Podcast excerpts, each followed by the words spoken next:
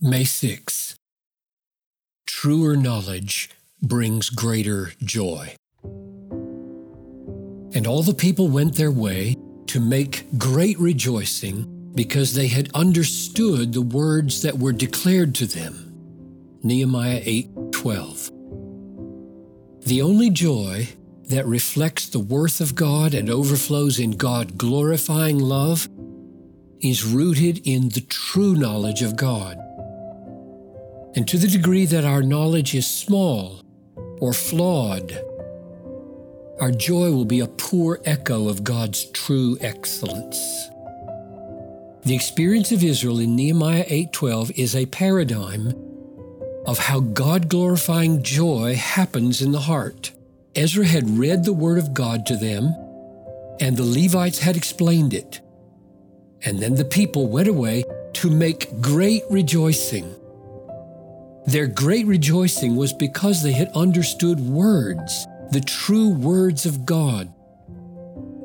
Most of us have tasted this experience of the heart burning with joy when the word of God was opened to us. Luke 24:32. Twice, Jesus said that he taught his disciples for the sake of their joy. John 15:11, "These things I have spoken to you, that my joy may be in you, and that your joy may be full."